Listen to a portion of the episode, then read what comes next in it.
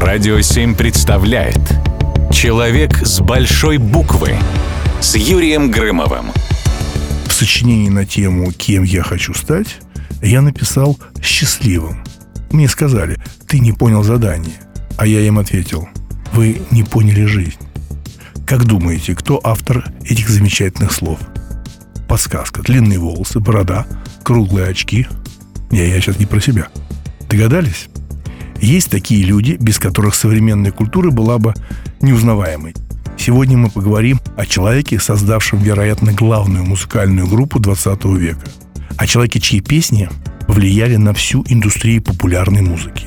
Герой нашей программы – визионер, великий музыкант. Нет, давайте так, великий человек. Джон Леннон. Если кто-то думает, что любовь и мир – это клише, которое надо было оставить в 60-х, то это их проблема. Любовь и мир вечны, как-то сказал Джон, и нам остается лишь подписаться под его словами. Творец, бунтарь.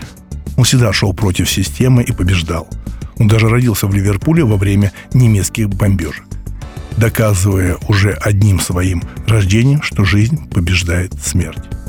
А ведь все могло случиться совсем иначе. В юности Леннон возглавлял известную в Ливерпуле банду хулиганов, которая держала в страхе весь район. К счастью, он встретил интеллигентного Маккартни, и тот окончательно увлек молодого человека музыкой. Впрочем, дух бунтарства никуда не делся. Однажды, играя перед королевской семьей, Леннон воскликнул. Те, кто сидит на дешевых местах, просим аплодировать. Остальные могут ограничиться позвякиванием своих драгоценностей. А в 1969 году он отказался от ордена Британской империи, вернул награду королеве с подписью «С любовью, Джон». Да-да, он так представил против войны во Вьетнаме. Да, такой себе мог позволить только он. Бесконечными шутками и выходками он вывел интервью и общение с прессой на совершенно другой уровень. Битлз стал новатором не только в музыке, но и в том, как они держались на публике. Спокойно, естественно, будто с друзьями. Он всегда был открыт для публики, не избегал фотографий и автографов. По грубой иронии судьбы, на своем последнем фотоснимке Леннон изображен со своим будущим убийцей. Я не стану называть имя этого мерзавца вслух, дабы не славить его, ведь именно такую цель преследовал этот подонок.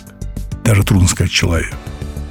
А знаете, что интересно? Я говорю про последнее фото Леннона, где был сам этот убийца – а есть совсем последнее фото, я вот тоже так считаю, что это он. Когда его застрелили у подъезда, его жена, его Оно, сняла очки уже с убитого Леннона, положила их на подоконник, они были забрызганы кровью, и сфотографировала.